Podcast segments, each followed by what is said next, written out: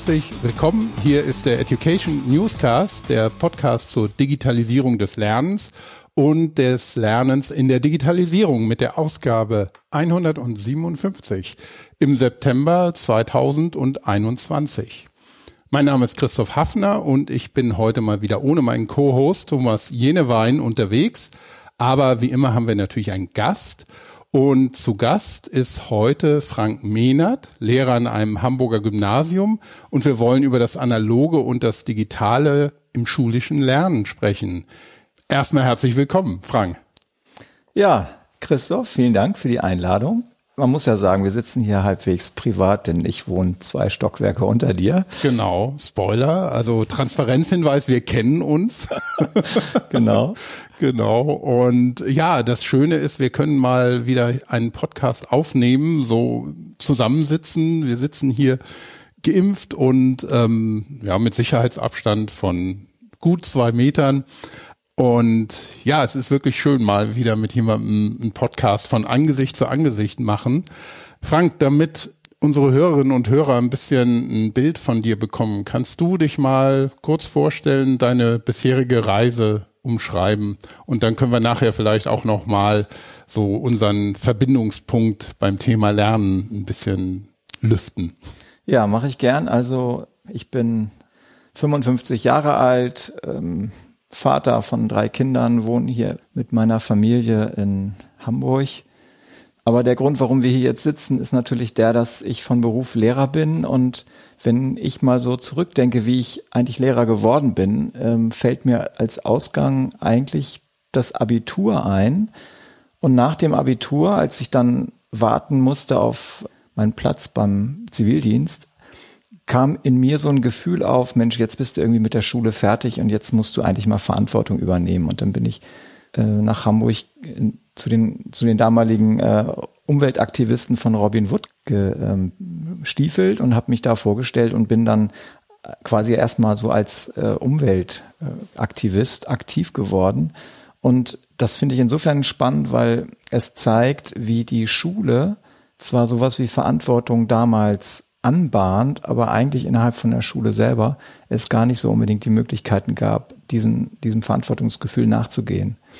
Ja, und dann habe ich angefangen zu studieren, habe Physik studiert, wollte die Welt verbessern als Physiker, weil ich dachte, Wissenschaft ist wichtig, habe dann aber irgendwann gemerkt, dass die Hälfte der Studenten damals noch in der Rüstungsindustrie landeten und das wollte ich auf keinen Fall. Dann bin ich auf eine Theaterschule gegangen, auf eine Clownschule und habe dann nach einem Jahr gemerkt, dass ich doch nur mittelmäßig begabt bin.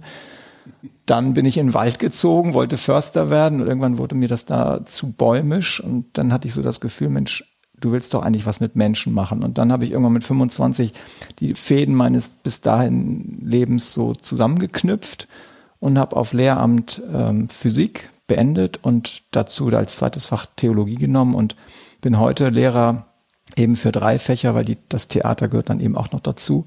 Also ähm, Physik, Theater und Religion sind meine Fächer und ich arbeite seit 1900, also seit über 20 Jahren ähm, in einem äh, Gymnasium im Nordosten von Hamburg, das sogenannte, also der Name ist ja, kann ich auch sagen, das Walddörfer Gymnasium, also keine Waldorfschule, sondern ein städtisches Gymnasium.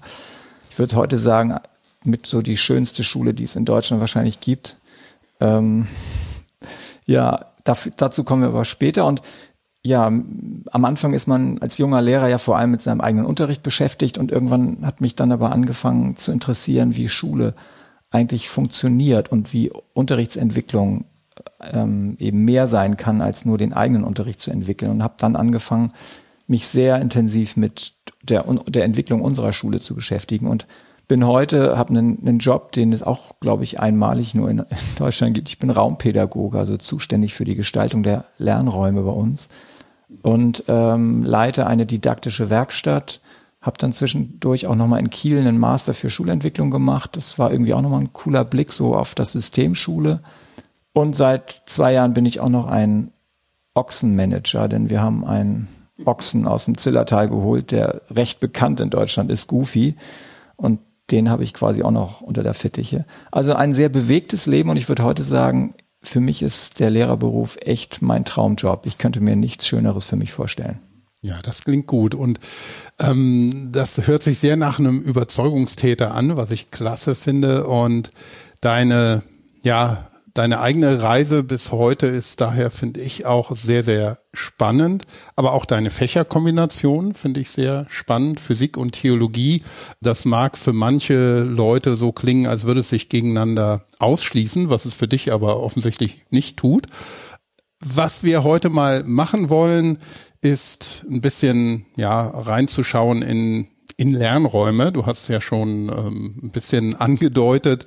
Das Konzept, was ihr da habt, kannst du vielleicht gleich mal ein bisschen umreißen. Aber es soll darum gehen, dass wir ein bisschen um analoge und digitale Lernräume und Lernmethoden sprechen. Vielleicht auch ein bisschen drauf schauen, wo wir denn heute nach vielen Jahren wenig stattgefundener Digitalisierung stehen, aber vielleicht auch ähm, gar nicht so viele Innovationen im Lernen an sich.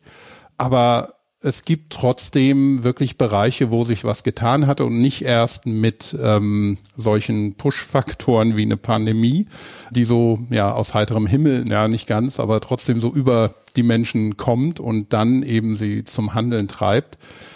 Vielleicht kannst du mal ein bisschen das äh, Konzept umreißen, das du schon ähm, angedeutet hast mit den Lernräumen, dass du verantwortlich bist für Lernräume, weil Lernräume war in dem Podcast hier auch immer wieder ein Thema und nicht nur digitale Lernräume und auch diese, was man neudeutsch Learning Experience nennt, ist ja, ist ja auch ähm, ein wichtiges Thema.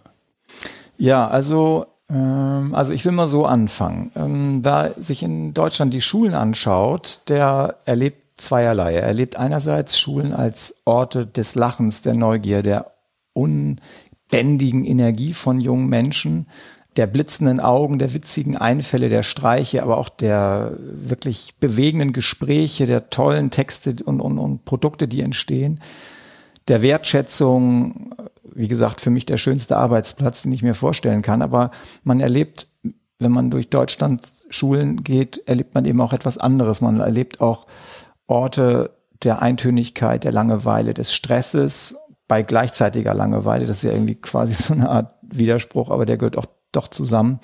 Und man kann sagen, der verstummten Weltbeziehung, um mit einem Begriff von Hartmut Rosa zu äh, sprechen, und vor allem auch der Hässlichkeit. Also es gibt so viele hässliche Schulen und mhm. so viele hässliche Klassenzimmer.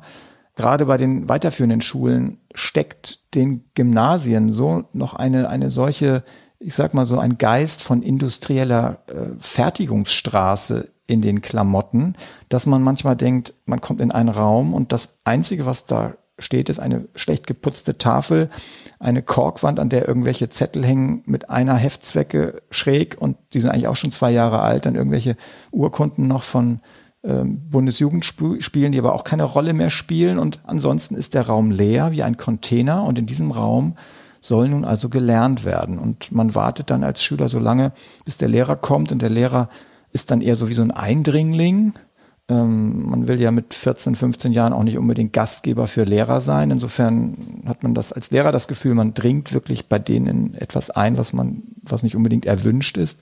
Und dieses ganze Setting ist irgendwie so, so neben dem, was wir brauchen, wenn wir echte Lernprozesse anregen wollen, dass wir uns an unserer Schule schon vor ja, 2007 haben wir angefangen und gesagt, Mensch, wir müssen die Rollen umdrehen. Wir müssen eigentlich die Lehrer zu Gastgebern machen und die Schüler zu Gästen. Denn als Gast kannst du kommen und gehen, wann du willst. Und das passt zu der Entwicklung von jungen Menschen. Die wollen sich was angucken, die wollen Abenteuer erleben, die wollen auch irgendwo eintauchen, aber die wollen bitteschön auch wieder gehen dürfen. Mhm. Und insofern haben wir die Rollen getauscht und haben gesagt, dann machen wir es so, wie es in vielen europäischen Ländern auch der Fall ist. Ähm, wir geben den Lehrern die Räume und den Schülern geben wir die Möglichkeit, in verschiedene Räume zu kommen, um immer wieder in neue Lernumgebungen einzutauchen und dort eben für ihre Fächer dann so eine Abenteuerreisen des Geistes zu unternehmen. Ja, und diese, dieser Lernraum, dieses Lernraumkonzept haben wir dann bei uns aber verbunden mit einer wirklich liebevollen Gestaltung und sehr individuellen Gestaltung der Räume und haben uns dabei bedient eines resonanzpädagogischen Modells von Hartmut Rosa, einem Soziologen aus Jena. Wir haben quasi gedeutet den Raum als ein Resonanzraum, der im Wesentlichen drei Resonanzachsen ähm, enthält. Und es geht eigentlich im Raum darum, dass man diese drei Resonanzachsen zum Schwingen bringt, mhm. um eine resonante Weltbeziehung der Schüler zu ermöglichen, sowohl zum Stoff als auch zum Lehrer, als auch zwischen dem Lehrer und seinem Fach selbst. Also ein guter Lernraum ist so, dass ein Schüler auch ohne Lehrer gut arbeiten kann.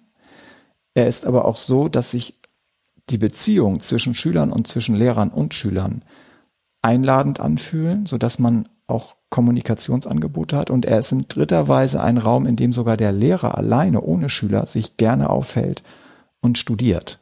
Mhm. Also da stehen eben Bücher der ersten Garde und nicht einfach nur Schulbücher, die man als Lehrer irgendwann selber uninteressant findet. Also ein echter Lernraum macht Bildungsimpulse, er macht Beziehungsimpulse und er macht Lernimpulse.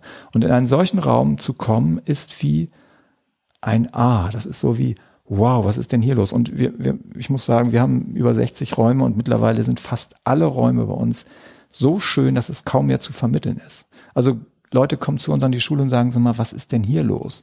Also das ist so krass und es ist gleichzeitig auch so abseits von dem, was ich in anderen Schulen erlebe, ähm, dass ich immer denke, ja, wieso funktioniert das woanders nicht? Und das liegt aber wahrscheinlich wirklich daran, dass es an Schulen Leute braucht, die Lust haben, auch mal zur Not bei eBay Kleinanzeigen eine, irgendwie eine, eine, eine Standuhr zu holen, damit sie sie im Englischunterricht äh, in Englischraum mal hinstellen können und einen Big Bang machen können, sozusagen, dass auch mal ein Gefühl dafür äh, entsteht, was es alles für Kulturschätze gibt, die anregend sind für ein Lernen. Mhm.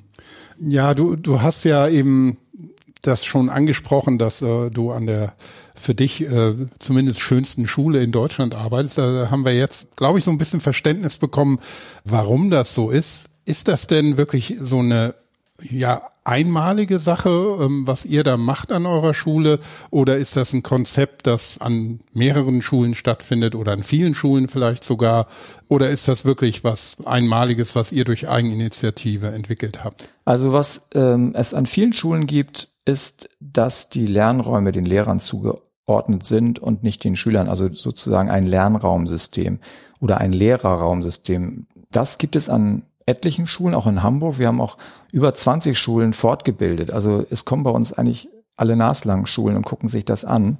Nur was mir auffällt in der Begleitung an solcher Schulen ist, dass der Schritt, das umzustellen als eine Art von Organisationsveränderung, das ist einfach. Aber es dann mit Leben zu füllen, das ist total schwer. Und das liegt, glaube ich, einfach daran, weil viele Lehrer auch gar nicht darauf ausgebildet sind, auf die Raumpädagogik zu achten. Also der nächste Schritt, der erste Schritt ist einfach, aber der nächste Schritt ist total schwer und alle sind immer ganz begeistert, aber es gibt, glaube ich, wenig Schulen, die das so so wirklich schön hinkriegen. Ähm, und das macht mich selber auch so traurig, weil ich immer denke, Mensch, wir machen das da so toll, aber was nützt das, wenn das nicht irgendwie auch, auch übertragbar ist? Und es scheint mir da sehr daran zu hängen, ob es einzelne Oberindianer gibt, die Bock haben, das zu tun.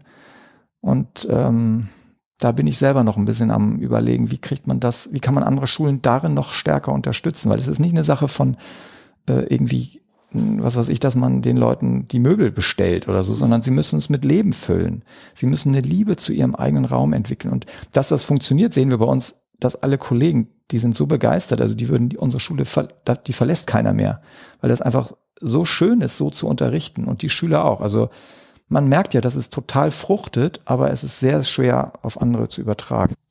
Hast du denn vielleicht ein paar Tipps oder Erfahrungen, die du teilen kannst in Bezug darauf, wie ihr denn das Kollegium dafür begeistern und mitnehmen konntet? Wir hatten in den in ein paar von den letzten Folgen auch immer das Thema Change Management, natürlich mit einem Unternehmensfokus, aber in der Schule braucht man das ja im Prinzip auch so. Es wird mhm. wahrscheinlich nicht immer so organisatorisch gemacht wie in einem Unternehmen auf dieselbe Art. Aber es ist ja schon wichtig, dass man das Kollegium da irgendwie begeistert und mitholt.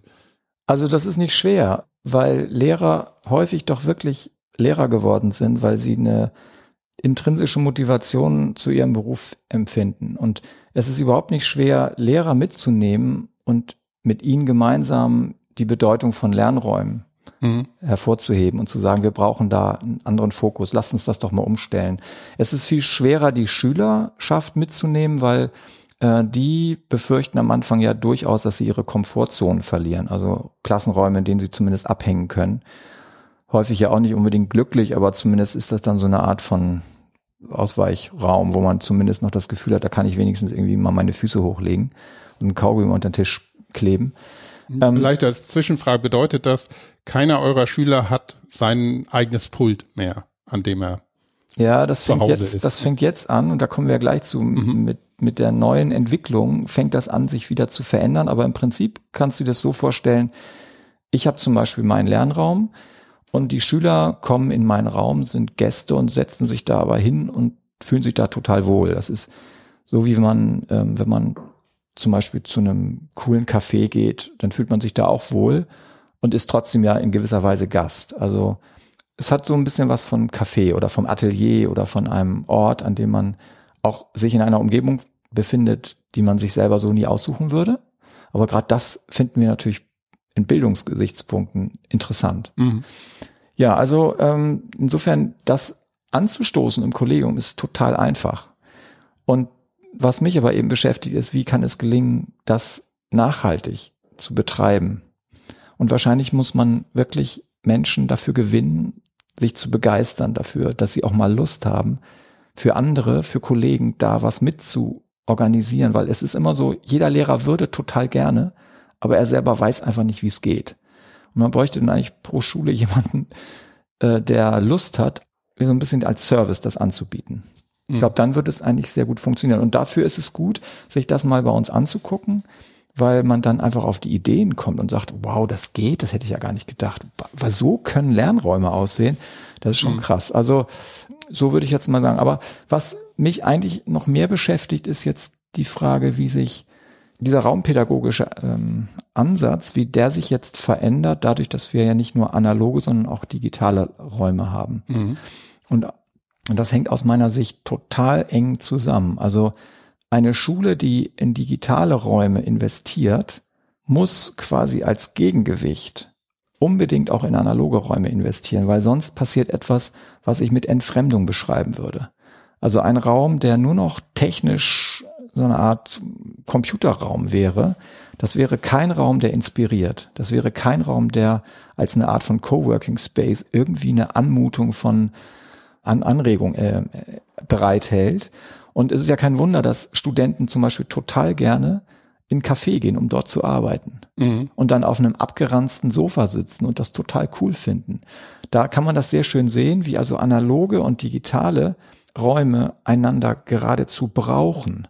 Und wir haben, also nur als ein Beispiel, wir haben zum Beispiel bei uns in den, in den Fluren, die sind bei uns Lerncompartments, die sind also auch gestaltet. Das sind so dritte Orte, könnte man sagen mit Ray Oldenburg sind. Das so eine Klassifikation von Räumen und der erste Raum ist das Zuhause, der zweite Raum ist der Arbeitsplatz. Das wären bei uns die Lernräume, die Ateliers oder Kabinette und der dritte Raum wäre ein halböffentlicher Marktplatz oder eine Bibliothek oder so. Und die Flure sind bei uns, haben die Funktion dieser dritten Räume. Die werden auch von den Schülern gestaltet. Die Lernräume selber werden mehr oder weniger von den Lehrern verantwortet. Mhm. Und diese dritten Räume, diese Compartments, diese Flurbereiche, da gibt es eine Truhe. Bei uns sind die Computer nicht in Schränken aufbewahrt, weil das viel zu langweilig ist, sondern in Schatztruhen. Mhm. Wir haben extra Schatztruhen besorgt, alte bei eBay Kleinanzeigen, irgendwie alten antiken Schatztruhen und die habe ich so mit haben wir die quasi so bestückt, dass man richtig professionell da Laptops reintun kann und diese da steht also eine Truhe. Wenn man die aufmacht, dann kann man da sich wie so Schätze die Laptops rausholen. Und gegenüber von dieser Truhe steht aber, äh, ist, ist ein Teppich an der Wand. Und der Teppich ist teurer als die Laptops. Mhm. So, und ganz bewusst, also nicht als alle zusammen, da sind 14 Laptops drin. Okay, ja, okay. Die, die toppen das schon noch, was der, was der, aber, aber der eine Teppich, Einzelne. der Teppich selber von der Schule bezahlt vom Schulleiter unterschrieben. Dieser Teppich kostet quasi mehr als ein Laptop alleine. Mhm. Und für uns ist das total wichtig, dass die beide einander gegenüber äh, liegen und einer dem anderen erzählt, wie bedeutsam er ist. Und dann kommt die Technik nämlich gerne und hält sich immer für das Bedeutsamste in so einer Schule.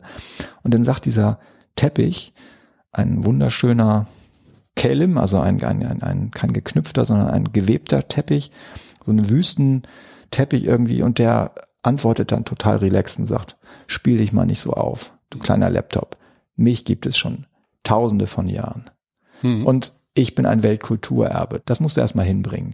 Und dieses Gegenüber von analogen und digitalen Lernimpulsen, die machen das Lernen so, dass es menschlich bleibt.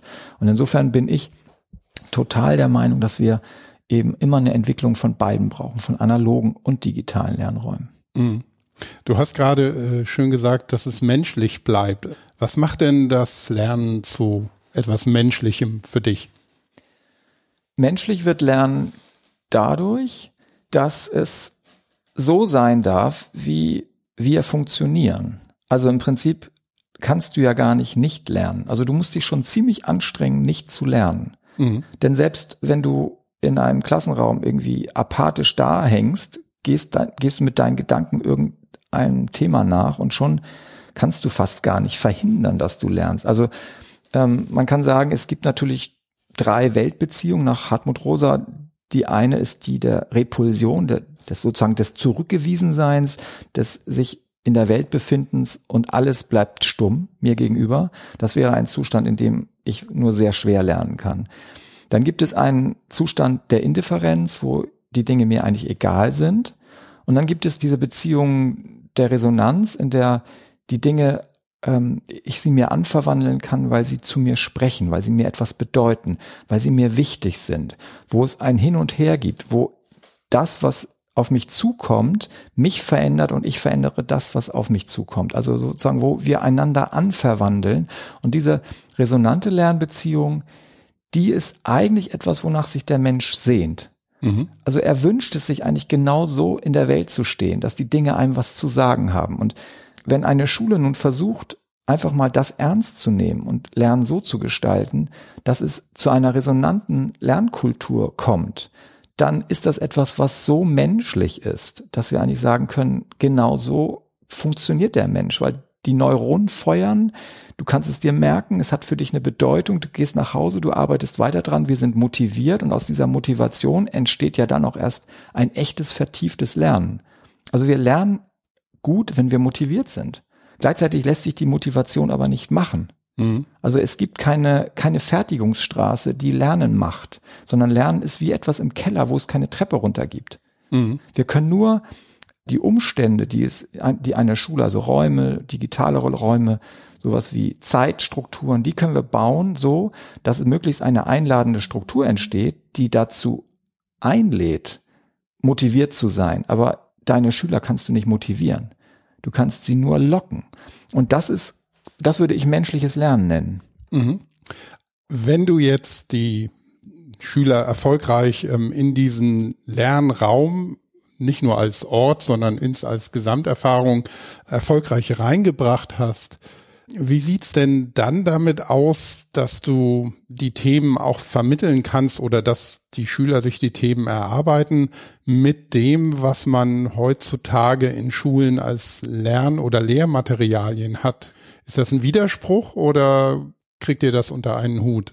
Also die resonante Schule ist nicht so materialintensiv wie eine, die, ähm, ich sag mal, die mehr auf Kompetenzen ausgeht. Also ich würde mal sagen, es gibt drei Typen von Schulen. Einmal gibt es den herkömmlichen Typus, äh, wo der Lehrer vorne spricht. Das sind so diese typischen lehrergelenkten Fragen entwickelnden Unterrichtsgespräche, wo er eine Frage stellt, wie heißt die äh, Hauptstadt von Portugal? Und einer meldet sich, sagt Lissabon, richtig. Also sozusagen so, so gibt es auch so eine Art von Wissenstransfer und Schulen in diesem Sinne, ist ein bisschen klischeehaft jetzt, aber Schulen in diesem Sinne würden, wären Schulen der Wissensaneignung. Man erkennt sie daran, dass man in einen Raum kommt, wo die das Pult steht vorne vor der Tafel, äh, die Reihen sind, also die Tische sind in Reihen oder in U-Form, das beides gibt es. So, und damit ist der Raum aber eigentlich auch schon beschrieben. Dieser Typus von Schule, den gibt es immer noch sehr oft, aber er ist eigentlich nicht mehr zeitgemäß. Dann gibt es einen zweiten Typus von äh, Schule oder von Unterricht, wo jetzt nicht mehr darauf geschaut wird, was wir in den Schüler hineinfüllen als Input, sondern wo wir darauf schauen, was rauskommt. Also mit welchen Kompetenzen kommt ein Schüler aus der Schule, aus dem Unterricht? Was über welche welches Können verfügt er, für, über welches ähm, auch für, über welche Haltung? Und da kommen wir in Räume, die erkennen wir daran, dass die sehr materialintensiv sind. Und man findet auch sehr viele Kopien, jedenfalls herkömmlich sehr viele Kopien und sehr viele Listen. Also man kann auch manchmal böse sagen, es sieht ein bisschen aus wie in einer Lernfabrik oder wie in so einem, ich bin jetzt ein bisschen böse, ja, also weil es manchmal auch darum geht, Dinge abzuarbeiten und da suchen sich Schüler dann individuelles Material und dann geht das manchmal auch sehr kleinschrittig und so auch diese Art von Unterricht gibt es. Unsere Schule, würde ich sagen, ist ein dritter Typus, wo das Material an Schülermaterial, an dem gearbeitet wird, wieder etwas weniger bedeutsam wird, weil die Beziehungen stärker hervortreten. Und dann geht es schon auch um sowas wie Experimentiermaterial und Instrumente und Modelle und so. Aber es geht vor allem darum, dass ein Unterricht es ermöglicht, dass wir miteinander ins Gespräch kommen und dass auch der Lehrer als erste Stimmgabel seine ganz bedeutende Rolle weiterhin spielen kann. Also das ist ein bisschen, also im Vergleich zu den kompetenzorientierten Unterrichtssettings, würde ich sagen, nimmt im Resonanzunterricht wird der Lehrer ein bisschen als Beziehungsfokus ähm, wird wichtiger. So, und wenn du mich jetzt fragst, wie viel Material, also wie hängt Material damit zusammen? Ich stelle zum Beispiel bei mir selber fest, dass ich viel weniger Schülern etwas austeile, als ihnen immer wieder die Aufgabe stelle, dass sie in so Forschungsbüchern, die können auch digital sein, das ist egal, aber dass sie sozusagen lieber Texte selber erstellen, anstatt einen Text von mir bekommen. Und das ist, glaube ich, etwas, was insgesamt wertvoller wird, nämlich dass Schüler selber Ordnung machen und ihnen zuzumuten, viel mehr zu schreiben. Wir beide kennen unsere Kinder aus der Grundschulzeit, wo sie haufenweise Kopienmappen haben. Mhm. So, und wenn man dann mal guckt, an welcher Stelle haben sie denn überhaupt mal mehr als zwei, drei Sätze geschrieben, dann findest du das nicht. Das sind hunderte Seiten von Kopien, wo immer irgendwelche Begriffe eingetragen wurden, aber es gibt wenig Raum für wirkliche eigene Co-Konstruktion. Und wenn man das wichtiger findet, und ich glaube, das ist wichtiger, denn trennt man sich auch wieder von dieser Materialschlacht. Also das ist, glaube ich, auch etwas, was wir möglicherweise überwinden können. Und da hilft aber natürlich auch die Digitalität. Mhm. Das zeigt ja im Prinzip, dass ihr pädagogisch oder konzeptuell relativ große Freiräume habt in dem System, das wir zumindest hier in Hamburg haben dann. Auf der anderen Seite aber die Materialien, wie gesagt, die, auch die Inhalte sind ja zu einem guten Stück auch vorgegeben. Ich denke mal, die Erwartungen dann seitens der entsprechenden Behörde hier in Hamburg ähm, sind dann schon an Lehrpläne gebunden und dass auch bestimmte Fähigkeiten vorhanden sein müssen. Kriegt ihr das alles unter einen Hut? Also die Schule ist als Institution der Spätmoderne ist sie eine durch und durch erschöpfte Institution. Und zwar deswegen, weil ähm, ich sage mal, das Credo der Moderne ist ja das der Reichweitenvergrößerung. Es geht eigentlich immer darum, mehr Welt beherrschen zu können, mehr Stoff beherrschen zu können, mehr Durchblick zu haben, mehr sozusagen, mehr zu schaffen. Also Lehrer ist ja auch Lehrersprache zu sagen, hast du es schon geschafft? Mhm. Hast du Goethe schon gemacht? Also diese, dieser Wunsch der Moderne, die Dinge sich verfügbar zu machen, hält auch vor der Schule nicht stand, obwohl Schule, griechisch, Muße heißt. Aber wenn es etwas an unseren Schulen heute nicht gibt, dann ist das Muße. Und die Kollegen sind durch und also so, so erschöpft von diesem, äh, von dieser Steigerungslogik. Und insofern das, was ich beschreibe, ist eigentlich der Versuch, da auszusteigen, aber das gelingt nur sehr, sehr schwer. Und es gelingt, und jetzt kommt die Digitalisierung ins Spiel. Die Digitalität ist ein enormer Reichweitenvergrößerer. Also die Welt ist jetzt wirklich nur noch ein Klick weg. Und diese, diese enorme Reichweitenvergrößerung, die wir durch die digitalen Geräte haben, die potenziert nochmal diese Steigerungslogik und Hartmut Rosa beschreibt die spätmoderne Gesellschaft als eine, die sich auf einer Rolltreppe abwärts befindet und man hat das Gefühl, ich muss immer schneller hochlaufen, um überhaupt meinen Status quo zu halten. Und früher war das immer so, dass unsere Eltern gesagt haben, unsere Kinder werden es mal besser haben als wir. Diesen Gedanken gibt es nicht mehr. Eltern haben heute das Gefühl, wenn es gut läuft, bleiben sie knapp unter dem, was wir haben. Aber eigentlich muss man schon sich richtig auf die Hinterbeine stellen, um überhaupt quasi das Niveau halten zu können. Und dieses, diese Steigerungslogik ist etwas, was der Schule sehr zu schaffen macht. Und das ist nichts, was ihr eigentlich entspricht, weil wir brauchen genau das Gegenteil. Wir brauchen mal das Gefühl, Zeit zu haben. Und gerade mit Blick auf das digitale Lernen brauchen wir dieses Gefühl. Denn wir alle wissen, wenn du einmal einsteigst in ein Thema und es wirklich digital kompetent machen willst, dann brauchst du Zeit. Und wenn diese Zeit an der Schule nicht zur Verfügung steht, weil es immer noch nach industriell, nach Taktung läuft, ja, alle 45 Minuten klingelt die Glocke und dann geht's raus in der Kohorte und so. Also wir haben uns davon jetzt schon gelöst, aber im Prinzip brauchen wir wirklich Zeit und wir brauchen das Gefühl, also sozusagen aus, ausatmen zu können. Und was mich wirklich in, in diesem Gespräch auch interessiert, ist die Frage, inwiefern kann Digitalität eben auch etwas anderes sein als nur eine, ein, ein, ein Turbo in der Reichweitenvergrößerung und in der Steigerungslogik. Gibt es sozusagen Möglichkeiten, dass Digitalität nicht nur Resonanz simuliert, wie so, weißt du, du kennst auch früher diese, diese Puppen, die so, die man immer füttern muss, wie mhm. Inchichi oder du weißt noch, wie die heißen. Ähm, diese kleinen Äffchen. Ach so, nicht Monchichi. Monchichi, genau, ja, Mon so ein Monchichi-Teil. Weißt du, das, das immer so, die signalisiert, jetzt braucht es was. Und dann gibst du es. Ich kenne nur als Tamagotchi. Die, ja, Tamagotchi, die, genau. Digitale, ja. Ja, also als Tamagotchi. Also im Prinzip kann Digitalität echte Resonanz äh, also sozusagen verstärken? Kann es ein Resonanzdraht werden zur Welt? Oder ist es letztlich doch wieder nur eine Simulation von Resonanz und sie macht uns ärmer, weil sie uns noch mehr hinterherhecheln lässt, hinter dem, was sich uns immer weiter entzieht. Und darüber hätte ich total Lust nachzudenken, weil ich glaube, es gibt für beides Möglichkeiten. Ja, ich glaube auch, dass also das Thema Digitalität ist ja ein ganz spannendes, weil man spricht oft über Digitalisierung von allen möglichen Dingen, also auch Digitalisierung des Lernens, aber der Begriff Digitalität ist ja auch ein anderer, der ist ja noch weitreichender und äh, durchdringenderer als ähm, Digitalisierung. Mich würde ja, mich würde interessieren, gerade jetzt mal, wenn ich ein bisschen die Perspektive von Unternehmen oder der sogenannten Wirtschaft einnehme, die hat ja in der Vergangenheit immer dann an die Politik Forderungen gestellt, was sie benötigt. Und das klingt immer dann nach Ressourcen. Äh, wir brauchen Menschenmaterial, um unsere ja, Ziele erreichen zu können. Und deshalb, liebe Politik, macht, dass die Leute möglichst schnell kommen und ähm, alles wissen, was notwendig ist.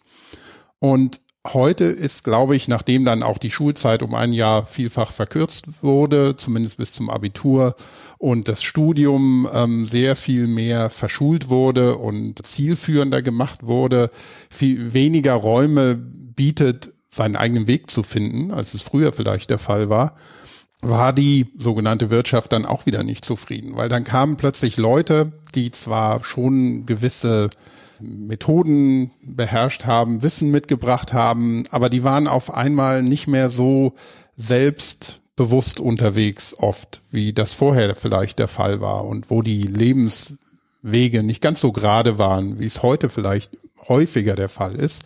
Ich will es nicht pauschalisieren, aber dann schwenkt ähm, eben von daher, dass immer das, was die Wirtschaft will, was die Unternehmen möchten, ist ja gefühlt ähm, alle paar Jahre hat sich das wieder komplett geändert. Und es gibt ja heute auch solche Worte, die ich immer schwierig finde, sowas wie Employability. Also bist du überhaupt anstellbar für ein Unternehmen oder bist du das gar nicht? Aber wenn man überlegt, naja, was muss denn jemand mitbringen, so ein junger Mensch, der eine, gelernt hat, der eine Ausbildung vielleicht gemacht hat, um in einem Unternehmen dann auch zu arbeiten und da auch glücklich zu werden mit der Arbeit, die er da leistet.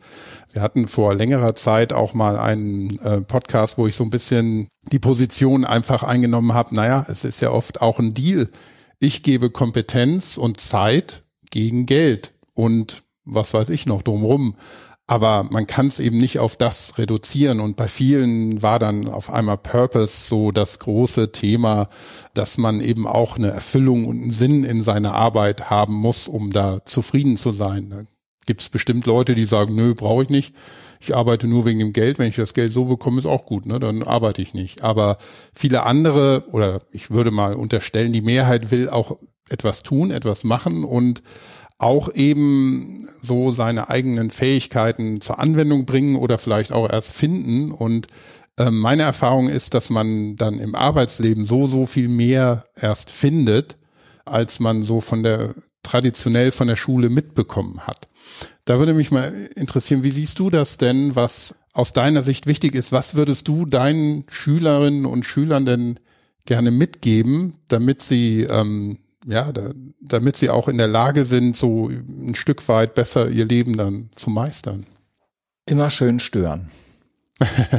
ja. Immer schön, wenn der Begriff jetzt nicht so irgendwie verdorben wäre, immer schön quer. Immer mhm. schön quasi lernen, ähm, kreativ um die Ecke zu denken.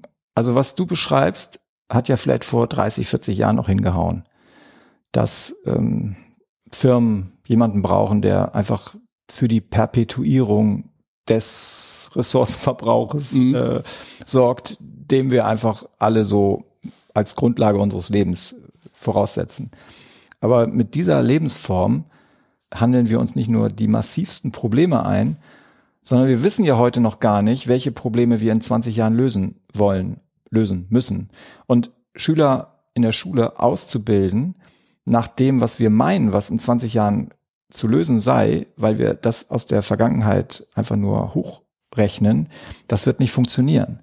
Wir brauchen also viel stärker noch als jemals zuvor, brauchen wir kreative Köpfe, Leute, die insofern auch bereit sind zu stören, die einen ganz anderen Gedankengang haben, die ganz andere Ideen einbringen, die frei sind, die sich wirklich im Kopf mal befreien können von, von Randbedingungen und also die Schule hat noch viel mehr als früher die Aufgabe, Leute kreativ zu befähigen. Und wenn uns das nicht gelingt, dann werden uns die braven, äh, sag ich mal, die bra braven Kohorten von Leuten, die irgendwie quasi ein, ja, einzutakten sind in das, was man unter Fertigung versteht, das wird uns nichts bringen. Und das werden auch die Firmen verstehen. Mhm. Ähm, und du und ich, wir sind sogar auch Beispiele dafür, dass das sogar in unserem Leben nicht stimmt. Also wir beide haben alle möglichen Dinge gemacht, die eigentlich überhaupt nicht zu dem passen, was wir heute machen. So, also da bin ich total davon überzeugt, dass die Schule überhaupt nicht darauf schauen darf, was im Moment eine Firma, die möglicherweise aber noch nach einer Logik von vor 30 Jahren äh, arbeitet, was die im Moment meint, was sie braucht, sondern wir müssen an der Schule dafür sorgen, dass unsere Schüler in der Lage sind, Probleme zu lösen, die wir heute noch nicht mal kennen. Mhm. Und wie tust du das? Indem du sie befähigst, motiviert, ihr Leben als ein, ein Abenteuer des Lernens zu verstehen, weil sie dann in der Lage sind, sich auf neue Dinge einzustellen. Ein guter Abiturient, ein guter Abgänger, meinetwegen auch nach der zehnten Klasse, ist jemand, der sich zutraut, Probleme zu lösen. Und zwar mit Methoden, die er sich auch selber aneignen kann, weil wir noch gar nicht alle Methoden haben. Mhm. Und das tut man, indem man den Menschen Zuversicht schenkt, indem man ihnen Vertrauen schenkt, indem man ihnen Wertschätzung entgegenhält und sie einlädt, ihre eigenen Stärken zu entwickeln. Und dann hast du plötzlich das, was wir am Anfang menschlich genannt haben. Dann hast du wirklich runde Persönlichkeiten, die ins Leben gehen und über die sich jeder Chef freut, weil du ihm jede Aufgabe übertragen kannst und er macht sie aber so verantwortungsvoll, dass er sogar noch verantwortungsvoller ist als mancher Chef. Mhm. Ja, und das ist ja, was du beschreibst, ist ja letztendlich die Befähigung für lebenslanges Lernen. Genau. Und das ist ja auch heute das, was sich auch im Bereich ja Corporate Learning und Erwachsenen Aus- und Weiterbildung schon auch immer mehr durchgesetzt hat. Das ist auch so ein Mantra, das immer wieder auftauchte in diesem Podcast hier, ähm, dass wirklich die Zeiten vorbei sind, wo ich zur Schule gehe, eine Ausbildung mache, mein Wissen 40 Jahre anwende und dann in Rente gehe und ähm, wenn es gut läuft, vielleicht dann als Rentner nochmal endlich mal an die Uni gehe, um nochmal zu studieren, weil das konnte ich aus irgendwelchen Gründen nicht. Und die 40 Jahre dazwischen kam eben Wissen und Fähigkeiten zur Anwendung. Und die Zeiten sind ja vorbei. Das ist ja genau das, was du beschreibst. Also verstehe ich es auch richtig, dass es ähm, wichtiger ist, ja, was ja auch interessanter, früher hieß das ja Reifezeugnis, ne? Also dass, mhm. dass die Menschen einen gewissen Grad an menschlicher, aber auch fachlicher und wissenstechnischer Reife erlangen müssen, dass man sie ähm, mit gutem Gewissen losschicken kann auf einem weiteren Weg. Ja, also ein, einer meiner Lieblingssprüche ist, Bildung ist das, was übrig bleibt, wenn man die Details vergisst. So, und ein gebildeter Mensch ist jemand, der wie ich auch, wenn ich ne, etwas unterrichte, was ich länger nicht unterrichtet habe, dann muss ich mich da wieder einarbeiten. Das tue ich aber lustvoll und jedes Mal entdecke ich irgendwas Neues.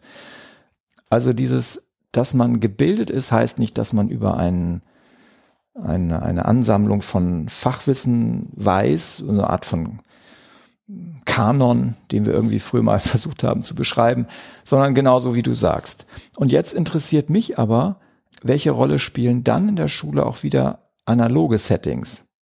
Und ich glaube, sie sind dann nämlich neben den digitalen, um die wir ja gar nicht herumkommen, egal ob man aus seiner digitalen Biografie sie mit Verheißung oder mit Bedrohung assoziiert, äh, wir stehen in einer digitalen Ära, da, da brauchen wir gar nicht drüber diskutieren. Also es ist eben doch was anderes als die, ähm, die Sprachlabore, die wir früher in den 70ern eingeführt haben, das war eine Form von technischen Detail, das konnte man an und ausmachen. Und heute haben wir sie nicht mehr. Aber die digitale Ära, in der wir sind, ist etwas ganz anderes, weil sie, wir stecken quasi am Anfang, was die Digitalisierung mit technischen Geräten den Schulen, der Ausstattung der, der Schulen angeht. Aber wir sind mittendrin, wenn es darum geht, wie sie unsere Lebensalltag ja, prägen.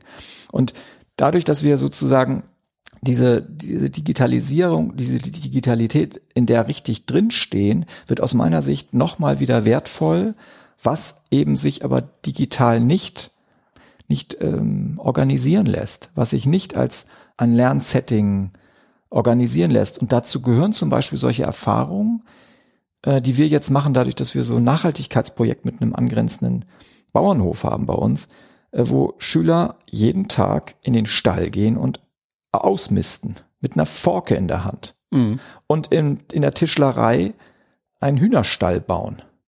So, und das sind Erfahrungen, die kannst du digital eben doch nicht machen. Das ist, und ich sage deswegen nicht, dass man nicht Digitalität auch als im Lernprozess braucht, aber es gibt ganz wesentliche Erfahrungen, die lassen sich nicht anders als resonant, körperhaft, leiblich, leiblich-seelisch erfahren um dann im nächsten Schritt aber vielleicht eine Demo zu organisieren von Fridays for Future, wo wir uns vernetzen mit einem digitalen Tool. Mhm. Und wir schreiben, ähm, wir, wir organisieren eine eigene Website und ähm, das war ja bei uns so. Wir haben ja für Goofy quasi da gab es einen unheimlichen Shitstorm bei uns, äh, weil das Projekt egal, da gehe ich jetzt mal nicht drauf ein.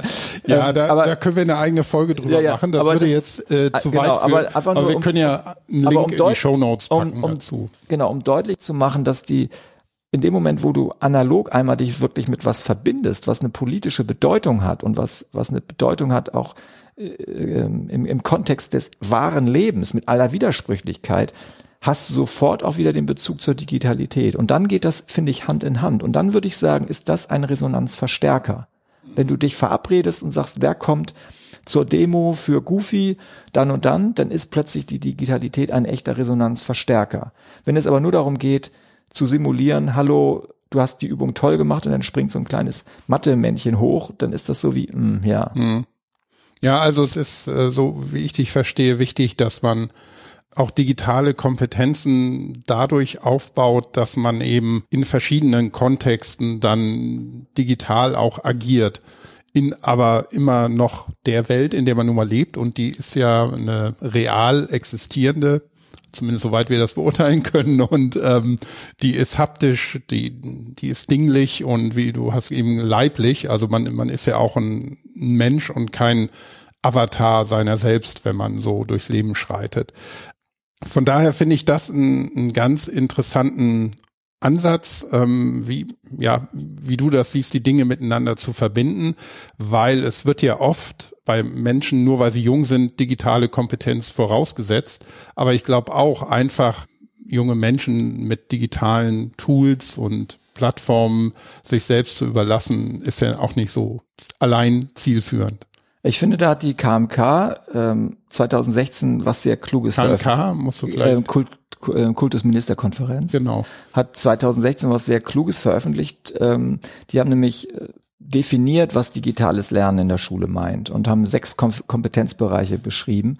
Und wenn man die sich mal anschaut, ähm, das ist zum einen der Bereich des Suchens und Verarbeitens von Informationen, sozusagen die Basic, also das, wenn du so quasi mit Google einmal irgendwie äh, was googelst oder so. Das zweite wäre die Kooperation, dass man gemeinsam an Textdokumenten arbeitet. Das dritte wäre die Produktion von Ergebnissen gemeinsam, dass man also zum Beispiel Präsentationen erstellt, dass man Videos erstellt, dass man so wie wir jetzt einen Podcast erstellt, das wären alles auch Bereiche einer digitalen Kompetenz. Dann das vierte wäre das sichere Agieren, dass man also in der Lage ist, die Risiken auch abzuschätzen, an welcher Stelle kann ich was veröffentlichen, an welcher nicht, dass man quasi einen sicheren Space auch herstellen kann. Das fünfte wären Probleme zu lösen über digitale Kooperation und wirklich auch politische Verantwortung dadurch zu übernehmen. Und das sechste ist, dass man in der Lage ist, Medien und Mediengebrauch zu reflektieren und zu analysieren. So. Und wenn man sich diese sechs Bereiche anschaut, dann wird auch zugleich klar, wie, wie weit wir noch am Anfang sind, wenn wir das Gefühl haben, so jetzt haben wir die Geräte angeschafft, jetzt haben wir überall Laptops und jetzt googelt mal schön. Mhm. Das ist sozusagen, ja, das, damit hast du eigentlich eine analoge Kulturtechnik durch eine digitale ersetzt, aber hast den Benefit, den die Digitalität mit sich bringt, den hast du noch gar nicht ausgeschöpft. Da kann man sagen, dann kannst du eigentlich auch Bücher verteilen. Mhm. Und, und da zu gucken, an welcher Stelle ist die Digitalität wirklich ein Mehrwert, aber nicht nur wieder im Sinne von Effizienzsteigerung, sondern auch vielleicht im Sinne von Muße, von Entlastung, dass Schüler eben nicht mehr äh, tausenderlei Sachen irgendwie äh, sich reinziehen müssen, sondern dass sie in der Lage sind, auch mal die Maschine für sich arbeiten zu lassen. Also da, wo es nicht gelingt, dass Digitalität uns mehr Muße, mehr Zeit schenkt, machen wir irgendwas falsch. Mhm. Also Schule muss sich leichter anfühlen durch Digitalität. Nicht noch gehetzter, guck mal, jetzt noch mehr Klicks, sozusagen noch, noch temporeicher. Und ähm, ja, das wäre aus meiner Sicht ein kluger Gedanke, mal zu überlegen, an welchen Stellen können wir Digitalität eben wirklich im Sinne einer Resonanzverstärkung einsetzen und nicht im Sinne einer nur, nur Beschleunigung von Tempo und Effizienz. Mhm.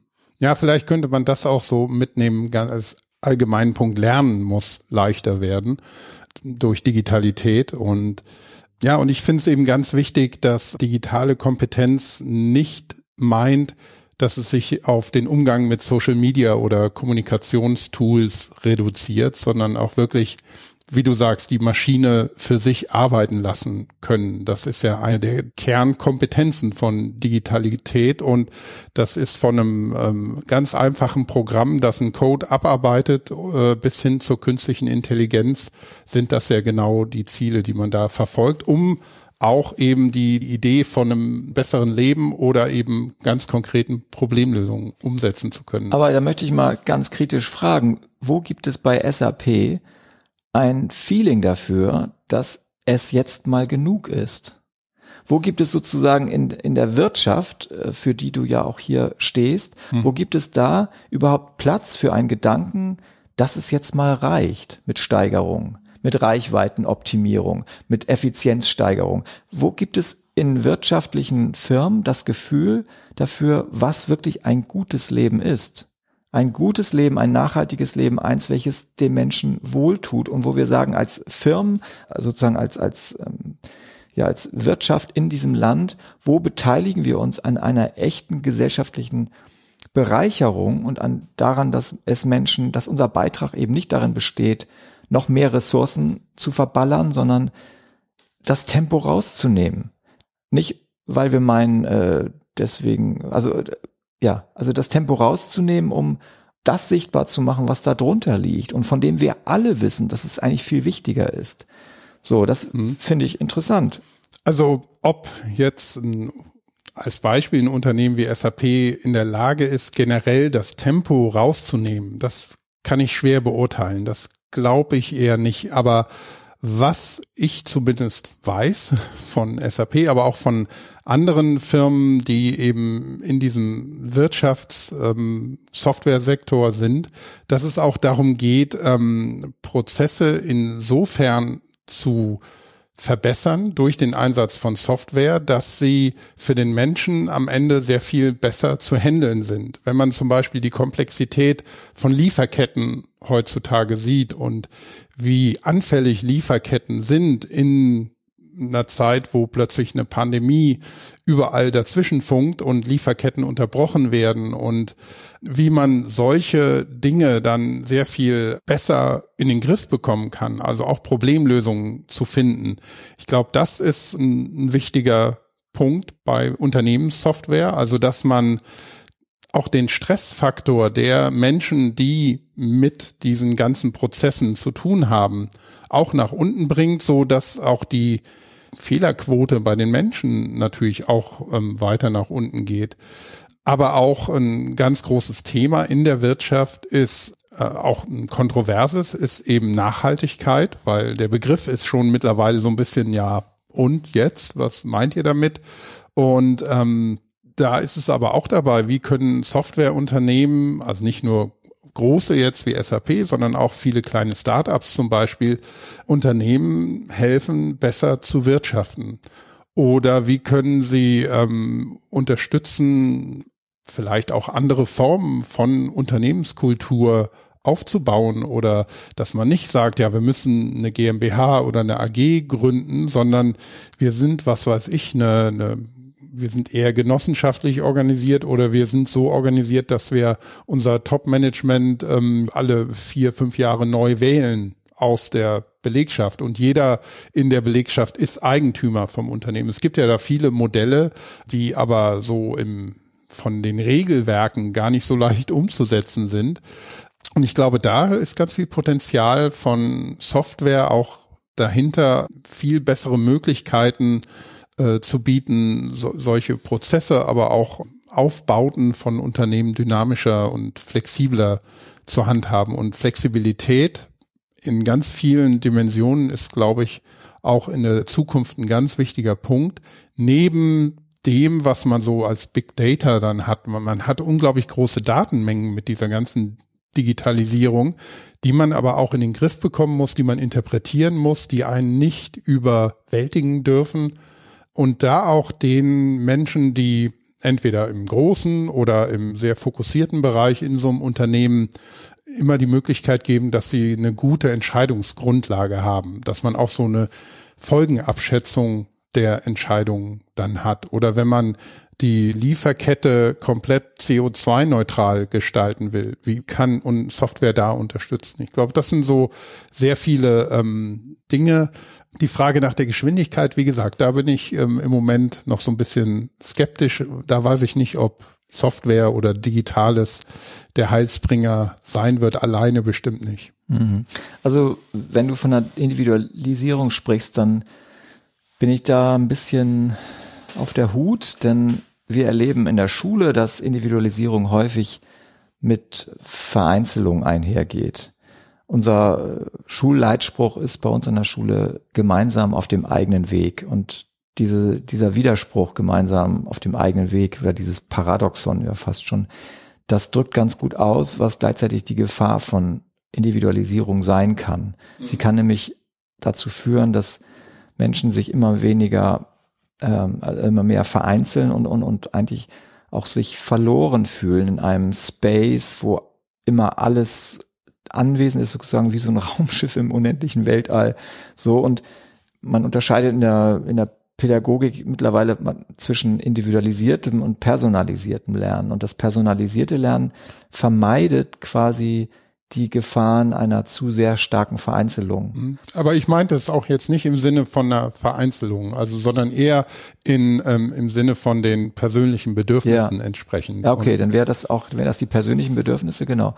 Ja, also aus meiner Sicht wäre die Schule der Zukunft eine, die sich sehr viel mehr Zeit gönnt, in der es sich weniger stressig anfühlt, in der die Lehrerinnen und Lehrer und auch die Schülerinnen und Schüler weniger gestresst sind, wo man auch mal länger Zeit bei einem Thema verweilen kann, wo die Digitalität der Vertiefung des Lernens das unterstützt und wo gleichzeitig Projekte laufen, in denen wir ganz herausgefordert werden, in Kontakt und in Berührung zu gehen mit der Welt.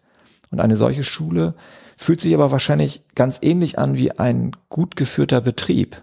Denn auch eine Firma, die von sich oder an sich den Anspruch hat, der Gesellschaft etwas Gutes zu tun, da sitzen ja auch, wenn man in ein solches Büro käme, würde sich das auch gut anfühlen. Da sitzt man, sieht man in dem Zimmer zwei, drei Leute über ein Problem gebeugt, in einem anderen Zimmer ist gerade eine Besprechung, in einem dritten Zimmer sitzt jemand alleine und hat einen glühend roten Kopf, weil er irgendwie gerade eine tolle Idee entwickelt. Und an der Kaffeeküche äh, trifft man sich und äh, entwickelt was Neues. Also dieses, dieser Coworking Space, der fühlt sich, glaube ich, bei euch genauso gut an wie bei uns. Und er ist geprägt von der Bedeutung dessen, was man tut und von einem Zeitreichtum, einem Zeitwohlstand, bei dem man eben auch mit bei den Dingen verweilen kann, um sie gut und ordentlich und tief zu machen. So, und insofern glaube ich, entwickeln sich im Moment Schulen und Firmen in eine ganz ähnliche Richtung. Mhm. Also auch bei uns, glaube ich, wird der Stundenplan ein Auslaufmodell sein. Genauso wie bei euch das Homeworking an Bedeutung gewinnt, könnte es auch bei uns so sein, dass die Schule nicht immer für jeden der optimale Platz zum Lernen ist. Was spricht dagegen, dass manche Dinge Schülerinnen und Schüler auch zu Hause tun? Es gibt zum Beispiel, eine Schülerin hat mir mal gesagt, Herr Mehnert, manche Texte kann ich zu Hause viel besser schreiben. Mhm. Ich kann das total verstehen. Also insofern glaube ich, könnte die Schule der Zukunft ganz ähnlich aussehen wie eine, eine, eine Firma, die gesellschaftliche Verantwortung übernimmt und auch so eine Fülle an, ja, an, an Lernsettings und, und Arbeitssettings anbietet. Ja, ich glaube auf jeden Fall. Also die Fülle an Lernsettings, an Lernerfahrungen, an möglichen, die wird sich ähm, sowohl in der Schule als auch im Corporate-Bereich ähm, erweitern. Aber was ich glaube, also die Zielsetzungen, die man hat, die sind natürlich schon ein bisschen unterschiedlich. Also ich glaube, es wird nicht so ein genau in die gleiche Richtung abzielen.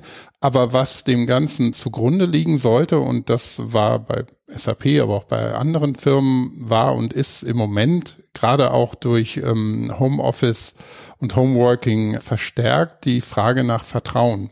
Und nicht mehr so im Micromanagement um sich rum seine Leute versammeln, damit man auch immer alles im Blick hat. Nämlich die Erfahrung ist ja, wer irgendwie nicht gerne arbeitet und sich um die Arbeit irgendwie rumlaviert, der macht das zu Hause genauso wie im Büro. Und ähm, bei den Schülern ist es, glaube ich, ähnlich.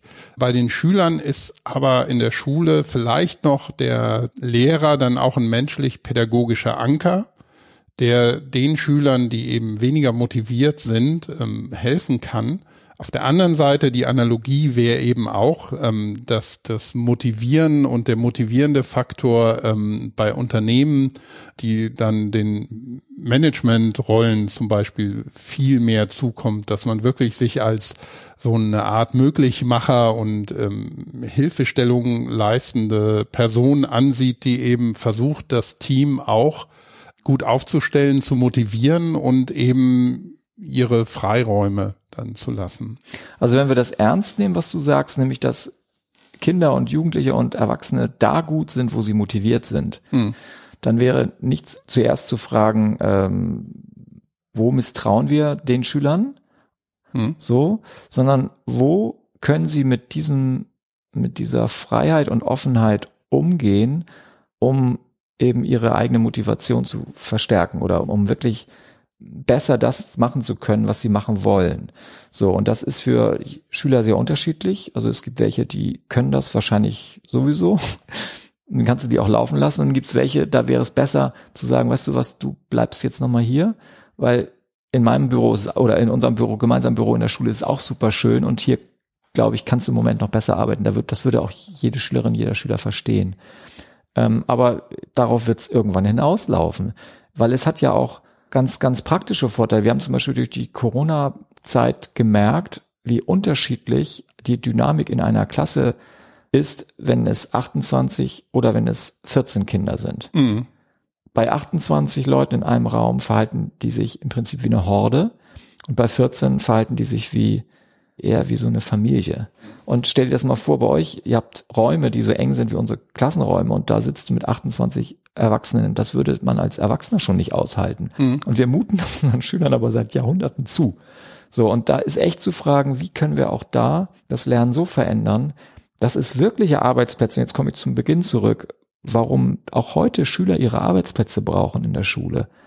Weil sie auch das Gefühl haben, sollen, hier kann ich mich niederlassen, hier kann ich auch länger verweilen, hier finde ich alles das, was ich brauche. Ich habe sogar, wir haben 1100 Schüler und 100 äh, Lehrer bei uns in der Schule. Das sind Experten, Experten ohne Ende. Also man findet in der Schule so viel ähm, Esprit und so viel Anregung für das Lernen. Das ist also einen schöneren Ort kann es ja gar nicht geben. Und dass Schüler eben wissen, in der Schule habe ich das alles, aber es gibt möglicherweise manche Dinge, die mache ich dann doch lieber, indem ich irgendwo hinfahre, jemanden interviewe. Es gibt ja auch die ganze, das ganze Projektlernen. Mhm. Ist ja auch eine Einladung eigentlich, Schüler mal laufen zu lassen und sie mal loszuschicken. Also insofern kann ich mir vorstellen, dass die Pfade der Entwicklung für uns beide ganz ähnlich sein könnten. Und äh, da bin ich mal gespannt, was wir auch als Lehrer unseren Schülern zutrauen können. Mhm. Ja, das ist vielleicht ein schöner Abschluss für unseren so inhaltlichen Themenblock, weil ich glaube, auch von den Anregungen, die du hier gegeben hast, können auch viele Leute aus dem Corporate-Bereich äh, bestimmt einiges mitnehmen. Gerade die Frage nach Lernräume schaffen ist auch ein Thema, das hatten wir schon mal hier in einem, in einem anderen Podcast, ähm, in einer anderen Folge mit der Silka Freigang, heißt sie, glaube ich. Und ähm, das war auch toll, weil sie schafft auch Lernräume für Menschen. Mhm. Ähm, aber wir haben ja noch unsere sogenannte Home Story, äh, die macht mein Kollege Thomas normalerweise immer, aber da der heute nicht da ist, übernehme ich auch den Part gerne. Ist jetzt keine Home Story, äh, wie es bei dir zu Hause aussieht, aber ein paar Fragen eben zum Lernen, wie du lernst. Angefangen mit, ähm, hast du mm, ja vielleicht ein Narrativ oder ein Glaubenssatz zum Thema Lernen? Also ich habe eins, äh, einen Glaubenssatz, den finde ich eigentlich schon fast provokant. Er stimmt, aber er ist irgendwie, er zeigt auch die ganze, die ganze Widersprüchlichkeit auf. Und der Satz ist eigentlich ein Zitat aus dem Matthäus-Evangelium, wer hat, dem wird gegeben. Und das ist beim Lernen ganz offensichtlich so, dass wenn eine Schülerin oder ein Schüler sozusagen etwas im, im, im Kopf ein Ordnungssystem hat, dann wird sie immer schneller und besser lernen können als jemand, der das nicht hat. Und der, der am meisten lernt im Unterricht, bin immer ich. Mhm. Das ist total gemein. Aber es ist so. Das heißt, je mehr eine Schülerin und ein Schüler hat, worauf er aufbauen kann, desto mehr wird er lernen. Lernen ist quasi eine Exponentialfunktion. Mhm. Die wird immer, die wird immer mehr, diese, das Neuronenfeuer nimmt immer mehr zu. Äh, das ist sozusagen der eine Satz, den ich äh, habe und der, der dazugehört, ist dann der, da wo das nicht passiert, wo ich das Gefühl habe, in der Schule sitzt jemand und ist im Prinzip versunken in Apathie und kommt nicht in Quark. Dann ist da mein Satz, was ist mit dir? Zieh mal deine Jacke aus, deine Outdoor-Jacke, weil die gibt dir das Gefühl, dass du hier gleich wieder weg willst. Nimm mal eine Haltung an, die dich öffnet und nimm irgendetwas zur Hand und fang an. Und wenn ich so mit einer Schülerin, einem Schüler spreche, dann fängt das immer an, eigentlich, dass es dann funktioniert. Dann, dann tritt das ein, was dann eigentlich diese, diese Resonanz ermöglicht. Nämlich wir treten in Kontakt und die Schülerin, der Schüler fühlt sich gesehen und dann passiert das, weswegen wir ja in der Schule sind. Dann öffnet sich der Geist und dann geht es irgendwie auch langsam Schritt für Schritt los. Und dann sozusagen, wenn dann diejenige was hat, dann wird ihr auch oder wird ihm auch dann wieder was gegeben. Also man kommt in diese, diese Exponentialkurve auch irgendwie rein. Mhm.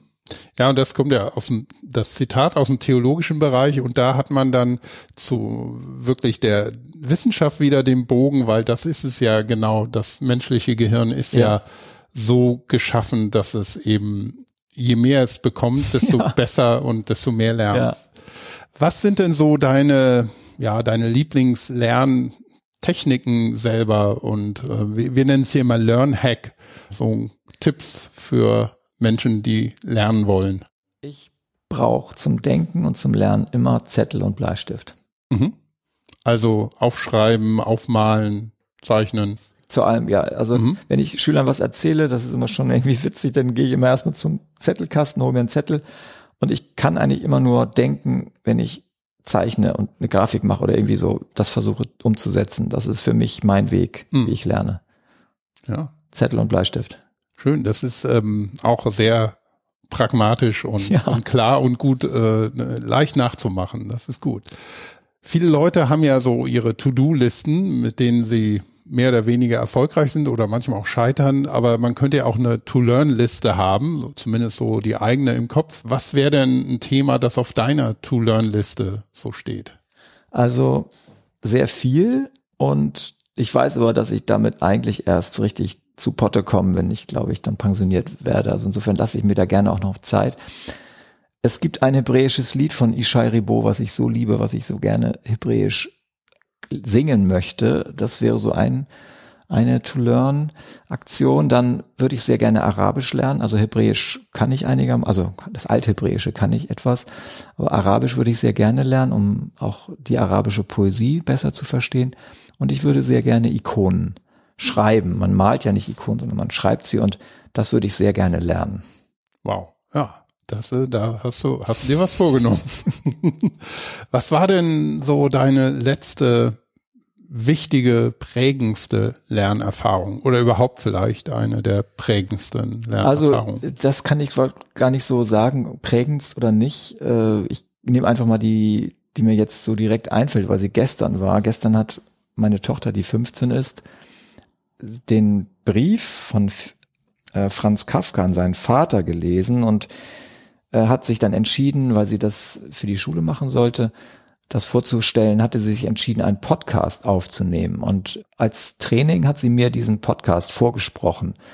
Und das hat mich so fasziniert. Ich kannte diesen Brief nicht. Ich habe mich auch mit Kafka nie so richtig beschäftigt mhm. und habe festgestellt, was für ein Wahnsinnsdokument von 1919, glaube ich, ähm, in dem Kafka quasi eine Anwendung der Sigmund Freudschen Psychoanalyse liefert in der Analyse seines eigenen Vater-Sohn, also seines Verhältnisses zum Vater. Und das hat mich sehr beschäftigt, also muss ich sagen. Und interessant war eben auch da, dass das Digitale hier einen sehr guten Platz eingenommen hat, denn es hat geholfen, die Gedanken zuzuspitzen, hat nicht Stress gemacht, mhm. jetzt zweimal aufgenommen, hat sich Zeit damit gelassen, hat nicht Stress gemacht, sondern hat ihr sogar richtig Spaß gemacht und dadurch, dass es eine Form gefunden hat, die jetzt sie auch teilen kann mit anderen, ist das für mich auch wieder ein Beispiel für resonantes digitales Lernen. Hm.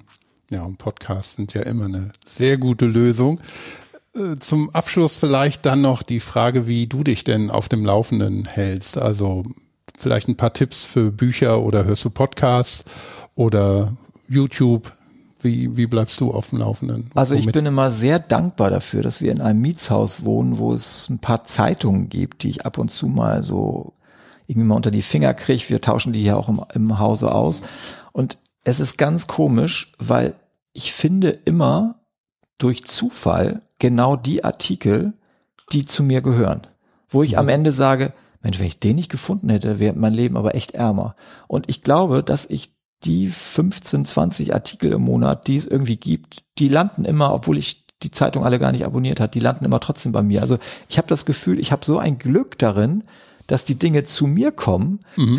dass ich gar nicht so unbedingt jetzt äh, so irgendwelche Abonnements habe, obwohl ja. mittlerweile habe ich die Zeit auch im Abonnement. Also und das Zweite, ähm, ich was ich empfehlen kann, gerade im Bereich von Bildung, ist jetzt ein Podcast, den ich sehr gerne gehört habe von Reinhard Kahl.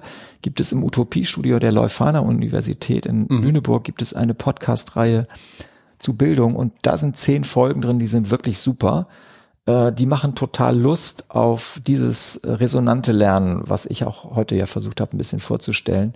Und dann kann ich auch sehr in dieser Richtung empfehlen die Bücher von Hartmut Rosa, Wolfgang Endres und Jens Belljan, Schule als Resonanzraum. Wen das interessiert, ich finde, das ist auch sehr, sehr lesenswert und vor allem hat es auch eine ganz große Bedeutung für das, was wir in der Schule machen. Mhm. Ja, das können wir ja in den Shownotes dann nochmal verlinken, dass alle, die das interessiert, sich da auch ein bisschen mit beschäftigen können. Gut, Frank, vielen Dank. Das war sehr schön. Gerne. Ich habe viel, viel dazu gelernt, äh, wie immer. Also was du auch eben meintest, man profitiert von solchen Dingen meistens selbst am meisten. So ist es auch bei dem Podcast. In den fast 160 Folgen habe ich unheimlich viel gelernt über alle möglichen Facetten und Richtungen und Themen, Konzepte im Bereich Lernen. Und ich fand es schön, dass wir heute mal wirklich noch über Lernräume und digitales Lernen aus der Perspektive der Schule sprechen konnten und zwar ohne, dass man immer nur jammert, die Schule ist noch nicht digitalisiert. Das fand ich sehr erfrischend. Vielen Dank dafür. Gerne. War mir eine Freude und ich äh, mir geht's genauso. Ich habe mich richtig gefreut, dass ich mal so im Gespräch was entwickeln konnte, was mir vorher eigentlich auch noch nicht so richtig klar war. Insofern, äh, alles, was ich jetzt erzählt habe, ist mir irgendwie auch jetzt erst so deutlicher nochmal geworden. Und da bin ich sehr dankbar dafür. Also insofern sehr schön und ich hoffe, dass ihr mit eurer Podcast-Reihe noch so manches andere anstoßt. Ja, das hoffe ich natürlich auch. Und ich hoffe natürlich, dass es euch, liebe Hörerinnen und Hörer, dass es äh, sich für euch auch gelohnt hat. Ich bin mir da eigentlich sicher. Und ähm, wie immer ein ganz großes Dankeschön dafür, dass ihr uns zugehört habt und die Aufmerksamkeit hoffentlich bis zum Schluss äh, geschenkt habt. Und den Podcast, den Education Newscast, findet ihr zusammen mit vielen, vielen anderen SAP Wissenspodcasts auf open.sap.com slash podcasts und natürlich auf den üblichen Podcast-Plattformen und Podcast-Apps. Und wir freuen uns natürlich über Sternchen, Likes oder Feedback. Und wenn es euch gefallen hat und wenn es euch nicht gefallen hat, über Kritik sind wir auch immer dankbar. Ja, damit nochmals vielen Dank für die schöne digitale oder analoge äh, Lernwelt, über die wir heute viel lernen konnten. Und bis zum nächsten Mal. Tschüss. Tschüss.